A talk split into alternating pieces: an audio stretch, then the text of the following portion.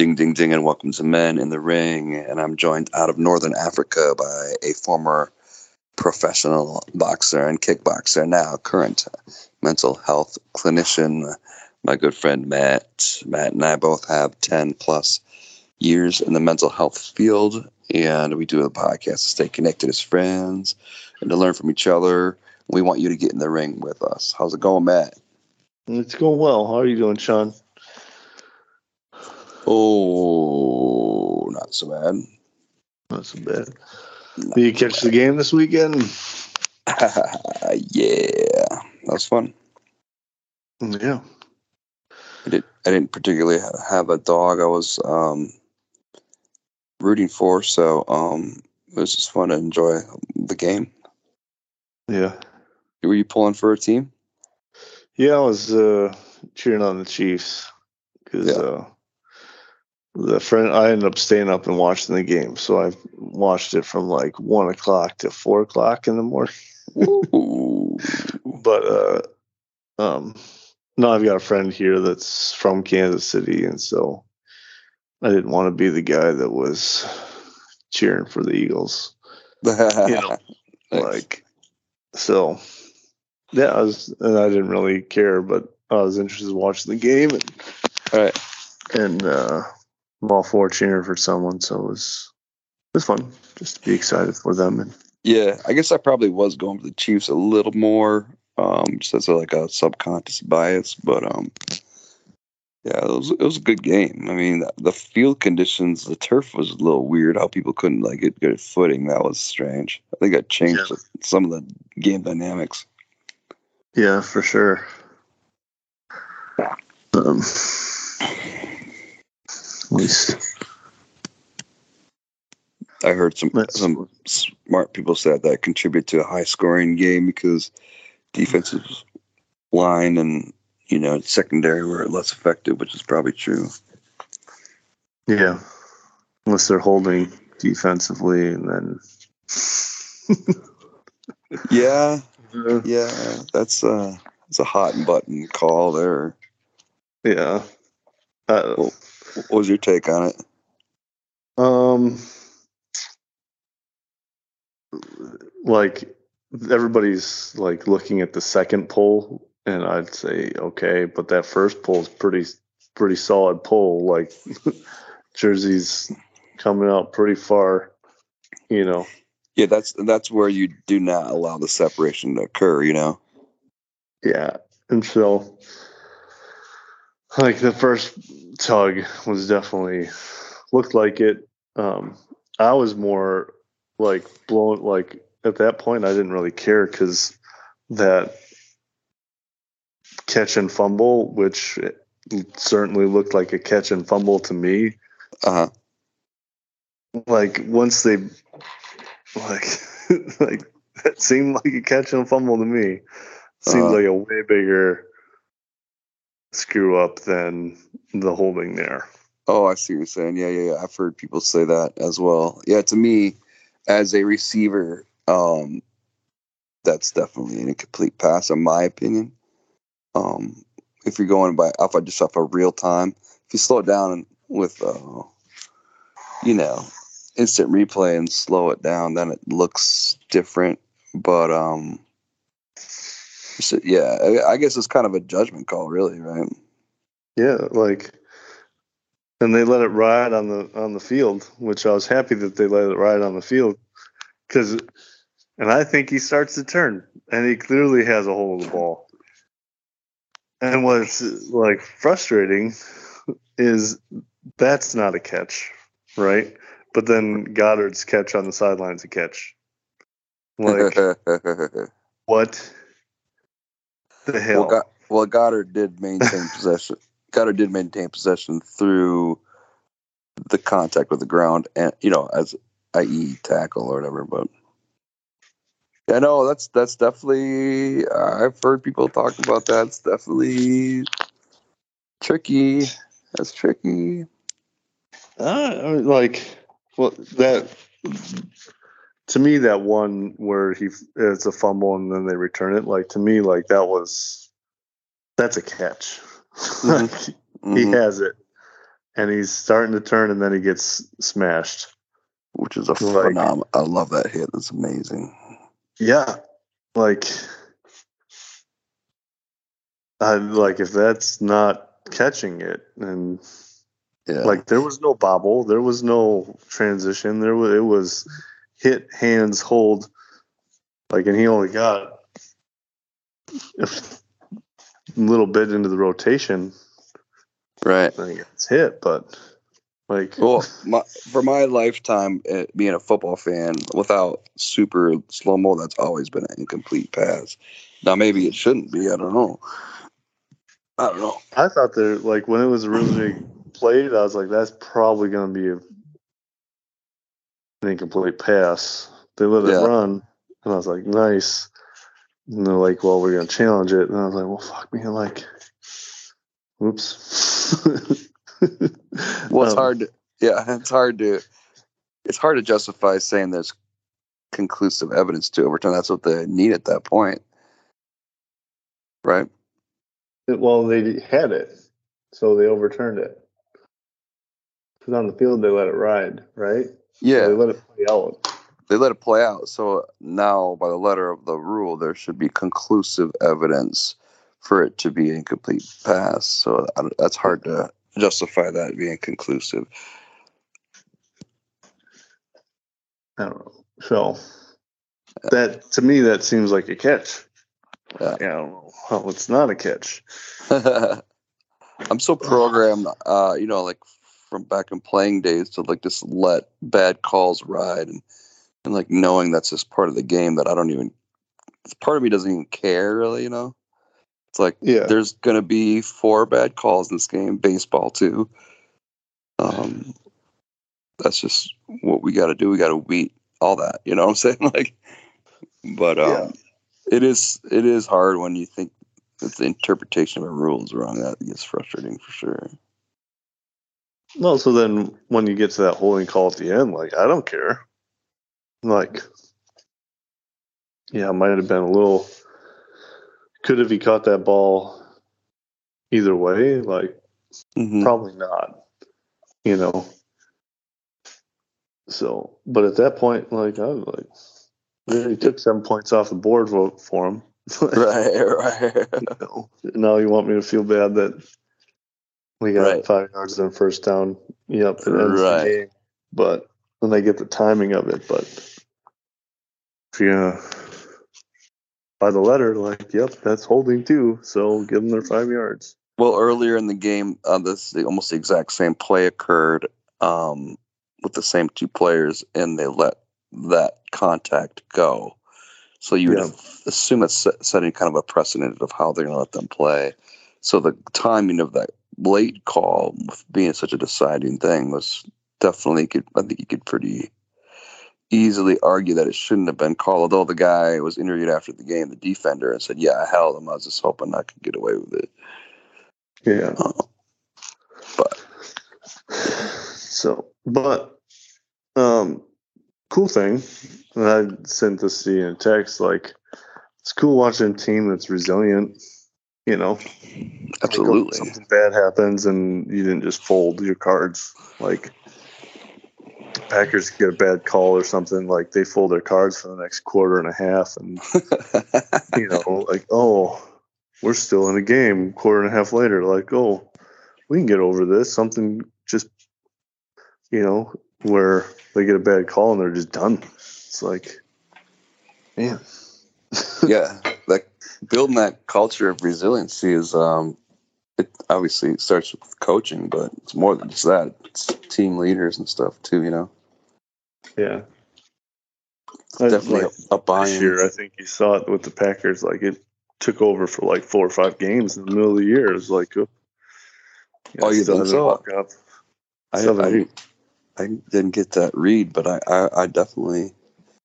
You think they were not like resilient. Once they got back from London, like mm-hmm. they went on that five-game losing streak. Like, that's a great point.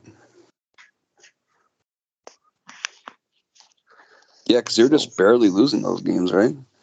Yeah, it was like, well, we're just losing. Like, they weren't getting blown out.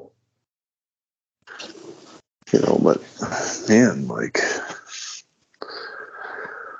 so it was, yeah, it was cool watching a team that was resilient. They had special teams, and uh, I forget what the last thing I put in. Oh, and can make adjustments while coaching. uh, yeah, I mean, makes it, co- coaching adjustments requires a certain element of humility, you know. Yeah, I've been thinking about this a little bit on why, like, some of these younger coaches just don't make adjustments, like, or not don't. But then looking at, like, Belichick or Andy Reid, like, they've been doing it so long, like, they're drawing off thirty years of co- head coaching experience, like, Andy right. Reid is. Right. You know, like, that's the adjustment they made. This is the adjustment we should make. Right. It's second nature. Where you've got Matt LaFleur, who's been in the league eight years, five of them, or, you know what I mean? Probably yeah. longer than that. Yeah. He's been a head coach. Like, he literally just doesn't have the depth of experience of this is what, you know what I mean? We got a counter, we got a counter now type of thing. Yeah. Like, what counter should we make? Give me yeah. a week in the and let me study the film for a week and think about it and come up with the right answer, I can do that. But you know what I'm saying? Like, yeah. So you and, put Matt LaFleur in a room, game plan for a week. They're going to dominate that first half. That second half, they get dominated because other team made an adjustment, and then you have you, to counter the counter. You know, exactly. And exactly. Yes. There's no film on the counter. So I don't know what we're gonna do, right? You know, where I Andy lo- Reid's got thirty years of a week-long prep, and then well, there's the adjustment you make to that adjustment, right? It's just what and you I, do. I think uh, multiple offensive, like Eric Bieniemy, um, is uh, one of the O coordinators or the O coordinator, I think, for Chiefs, um, and yeah. he's pretty. He's um, had a lot of success. Um, so between him and Andy Reid, you know, a lot of, and I think that's where, um, like, I think Hackett and um, LaFleur, Hackett leaving to go to Denver uh, this last year, I think that was an underrated missing element for them this mm-hmm. past year. Um, and Hackett clearly um, not head coaching material, fine, but he's still probably a really good coordinator. It's a much different skill set. I believe, I forget who said it. I, I, I think Lombardi, Michael Lombardi has talked about this on his radio or yeah, radio show, saying like the skill set to, for being a C E O and then being an excellent play caller or offensive minded, you know, um, coordinator is just way, way, way different. The fact, you know, you have a couple Kyle Shanahan's and or like um, Sean McVay's that can do both. It's super rare.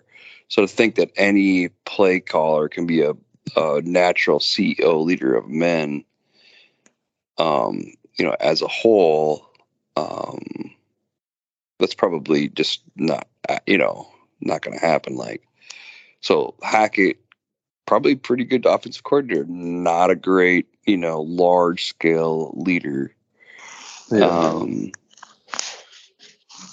and then say, I think Mike, I think McDaniel's for um, in the same boat, um, who's coaching uh, the Raiders, came from um, New England. Their dominance in New England with him at, at the old coordinator position is historic, you know, but I yeah. think that's, that's probably the best role for him, you know?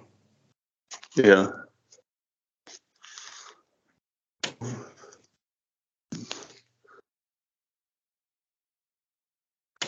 Yeah. So I, well, I think, I think we we're talking about making adjustments. I think that the team of offensive coordination, I think has helped, helps make adjustments personally, not just, yeah. you know, one guy. It's a lot going on out there.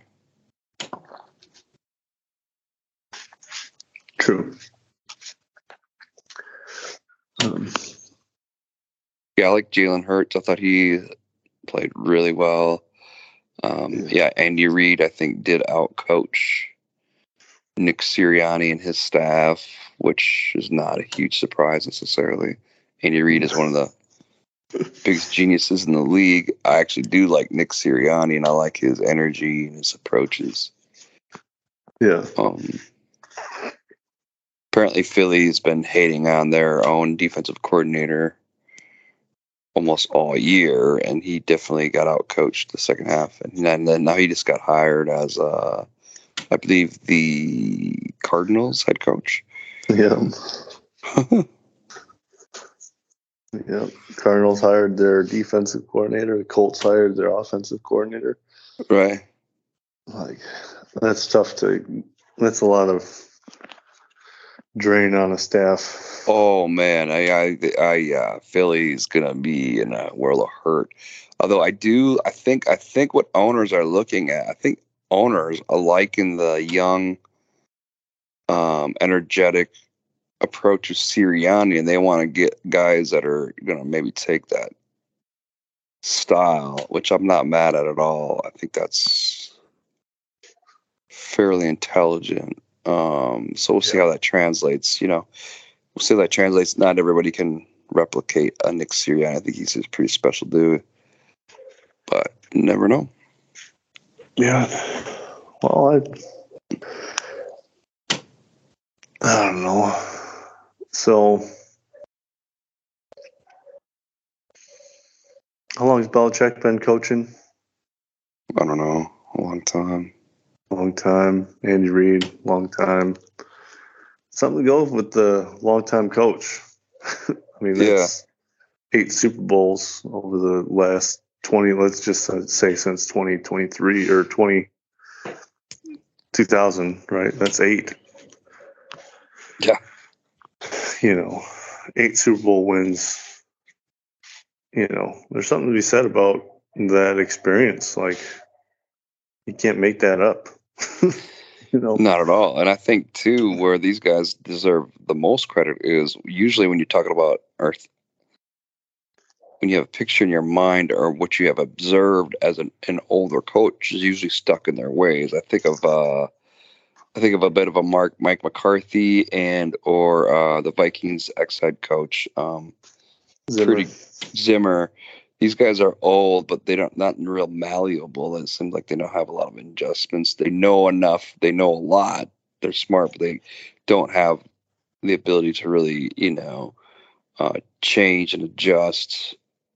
Where, you know, Reid and Belichick are older, but they're ready to adjust and change at any given moment, you know. So I think that's where yeah. you got to give those guys, um, you know, a huge credit. I think, yeah, I think Bill Belichick well, is the best coach of all time ever, personally. I think there's a. I'm just plugging that you don't always have to go young. Like I'd like to see Rich Bisaccia get get a head head coaching job. You know. Yeah, he's an interesting like character. Leader of men. Yes, like, he is. He is. He is. So everybody's going young, but right. I mean, Harbaugh is in there too.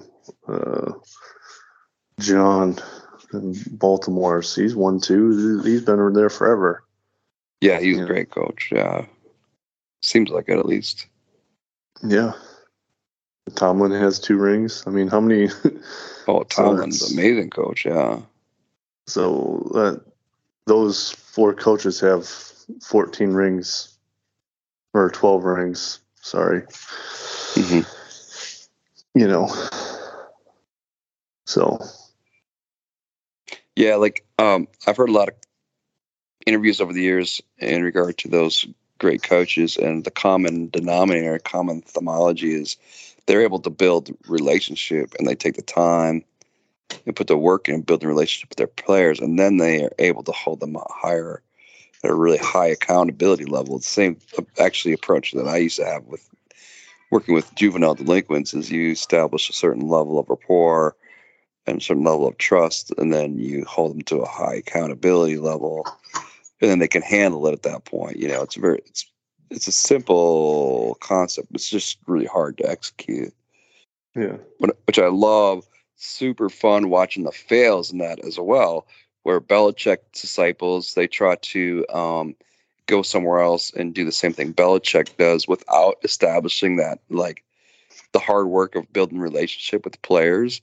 And then they're, they're just jerks, you know, like hard nosed, yeah. thinking that's going to, without the relationship, they just fall like Matt Patricia, hilarious, Daniel, dumb, so funny to watch. Like, dude, you can't just be a, like, you're missing a huge element here, dummies. Yeah. Like, can't just be a hard ass without having a relationship behind it. But that's I love. That's why I love watching sport, to watch who can make adjustments, who can be humble enough to to learn. And it's fun, man. Super fun. Mimics it mimics real life, you know, a lot, a lot. Yeah. Wow. Well, there you go. We're going to talk about how. Techniques of engagement, like making a plan for engaging. I think making a plan for engaging, because last week we contextually we were talking about um, some some sometimes you have to be purposeful about engaging. I think I forget yeah, exactly. So, like if you're fighting, like you're in the ring already, so being present. Uh huh. You know. Like how to do that practically. Like I think one thing you said was get off your damn phone, right? Oh, yeah. Like yeah, that's um, it's hard to do sometimes, especially when you're stressed in life and you're trying to distract yourself from other things. Be, being on your phone is an insulation. It is yeah. comforting and a, a release, right? So how do you just say? Put the damn phone down, I guess, right? How do you do that? It's challenging. Yeah. So that's part of it. I'm not real good at that. I'm, I need to start working on that a little more. Mm-hmm. But being present, practicing, being present, you know. Right. Um, part of it is sacrifice, right? So I want to sacrifice this time. And, you know, when I come home from work, believe me, I don't, I'm not interested in sitting down and asking how my kid's day was necessarily. like, no. I know a lot, of, a lot of it is just repetitive. Um, I certainly care, but I don't really care in that particular moment. Um, but I know if I don't take that moment, it, the moment is going to be gone probably.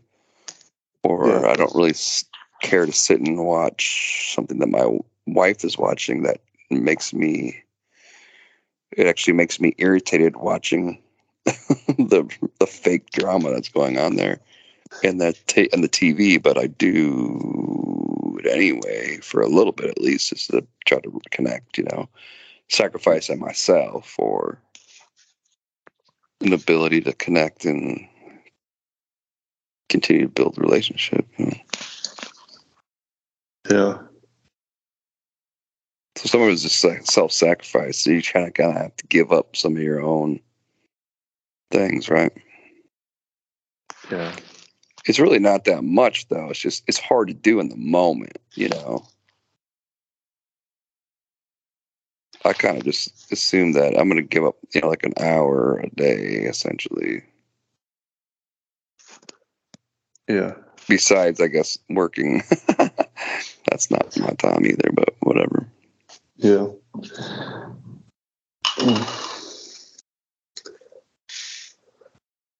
don't know. It's worth that. That self-sacrifice is worth the investment, though. And it, it, it is an investment um, yeah. into good relationships that that that. That sacrifice of time that you're given on the front end does come back in good things times two or three or more on the other side, you know? So if you can see that or start to see that, that helps. Yeah. Just Just thinking, uh, I try to do it. I'm not very good at it. I think there's, and this is, I have a lot of good intentions,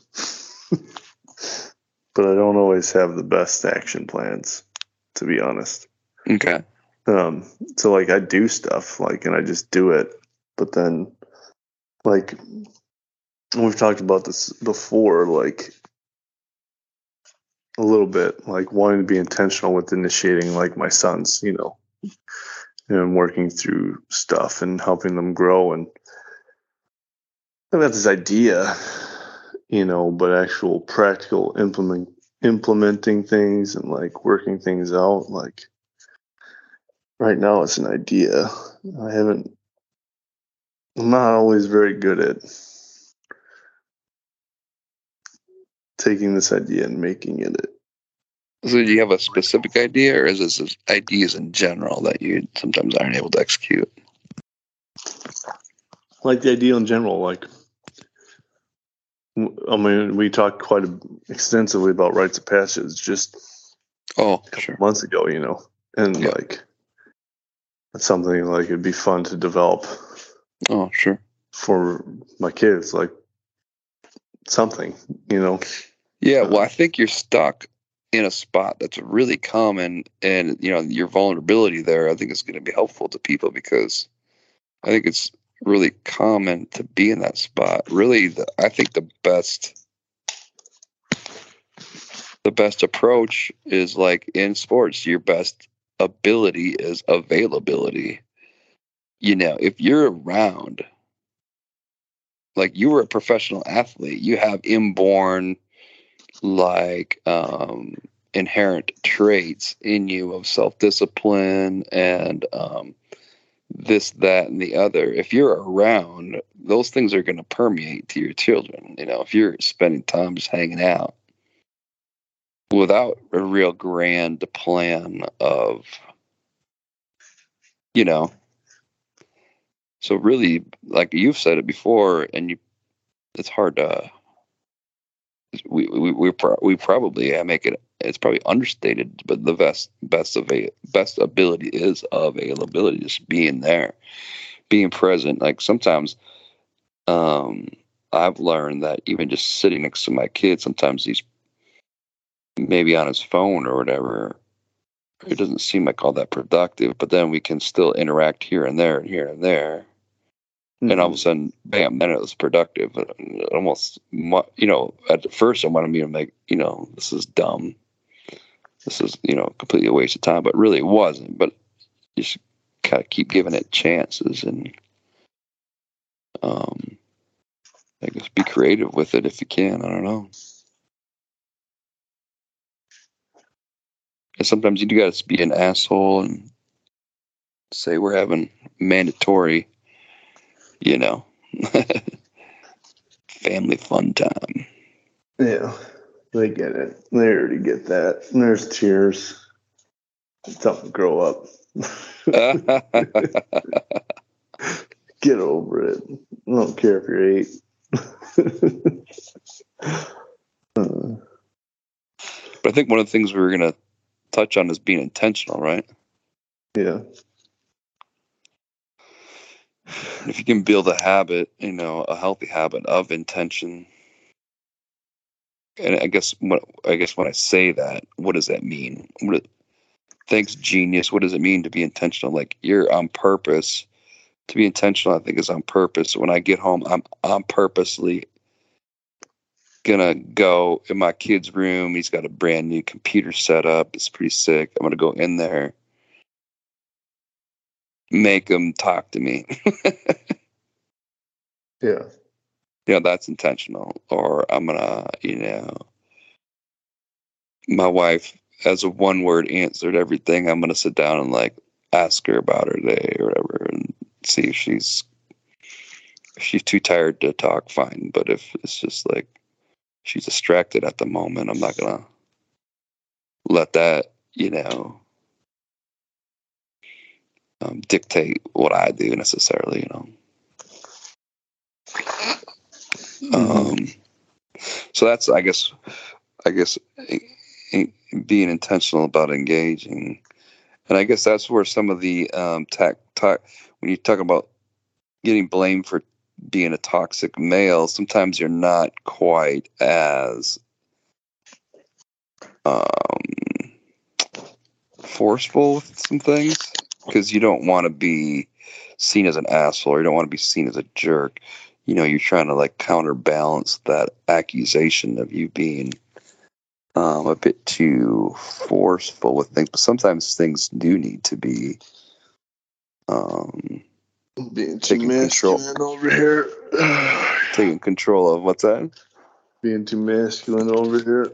Yeah, it's too masculine. Well, it's so funny because I was up at my kid's ski race, and I'm in this coffee shop, and every dude I hear talk is speaking in a certain way that's very feminine. It's like, what is this cultural phenomenon? You know, like you intentionally speaking in a feminine. I mean, I know it's like a, a metrosexual technique, and I, I know that's actually probably the majority of America now. Not, I'm, I'm in the minority, but that's still like, what, what, what, what do we? You can still be kind and sensitive and um, engaging without talking like you are like this, you know, and how people like talk. You know, it's so funny. Um, I don't know. I don't know. I don't know. I don't know. I wish I was there to hear it, to be honest. Oh, it's, it's a lot of places. Um, it's a trendy um thing just to make sure you don't uh let the toxicity out, you know. um I know I'm rage on the toxicity scale. No. Yeah, good.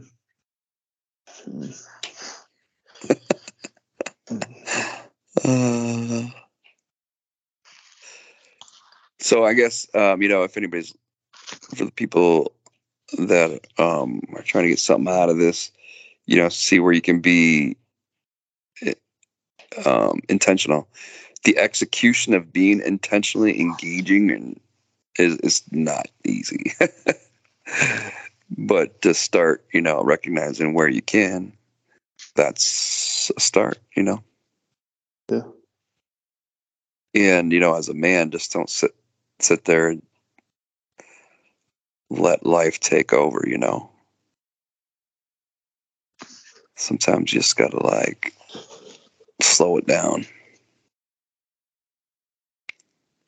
Cause yeah, being being relational is the biggest thing, you know, you can do as a man or woman for your spouse, um, or your children. So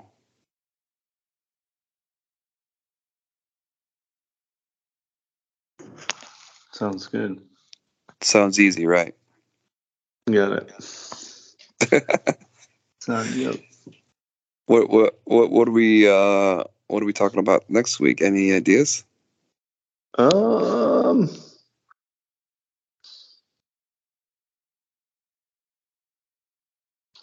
it's kind of like in these fight analogies. Mm-hmm. Me too. Um. What do you think about, and I was thinking about one, and I'm sure this will, ooh, there's a couple. One would be range, another one would be leverage. Ooh, okay.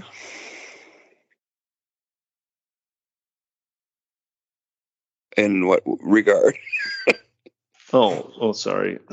Because in my mind, I'm like, everybody knows what I'm, I'm talking like just about. Thinking about fighting right now. I'm like, okay, well, how is this translating? So, like, range, like, you have to know your range, right? And oh. where you can strike and where you can't strike, the distance in which you can close. And like, if I have short little T-Rex arms, I sh- shouldn't be taking big swings and exposing myself? Well, that just means you have to get a lot closer to hit me. Okay. Right? So your little T-Rex arms against my massive eagle wingspan, like, makes it hard for you. You did have, you did have a big fighting wingspan too, didn't you? Yeah, and what threw people off is I always I always fought really low. Oh, so they didn't, you couldn't like just tell that you're gonna have that reach then? No. And so, but it, but in that, it helps me gain leverage. Okay. So like, and so range, leverage, it's knowing yourself, creating leverage, and putting yourself in the right position. Those are good okay. things. Yeah. Well, uh, I guess I'm not entirely understanding what range would be, but like, that sounds awesome. Let's explore it and try to, you, you can, you can, we can kind of explore that and learn, uh, myself and the listener going to learn at the same time. That sounds cool. Yeah. Yeah. Well, I think about it as like, you have to know yourself. Okay. And your gifts. Like, what am I good at? What am I good at? Okay. Like, cause if you don't know those things, and uh, how are you going to, you know, okay. If you don't have any like go-to foundational skills that you've got, uh-huh. you've got to know them. You have to know yourself, and you have to know the range in which you can use them at. Okay. So maybe those are two or three different things, but I see. Interesting. If nothing else, we'll learn about fighting. So that sounds awesome. All right, man. I appreciate uh, hanging out with Men in the Ring, man. Yeah, good times. All, All right. right. Like, subscribe, join, share, right? Yeah, definitely.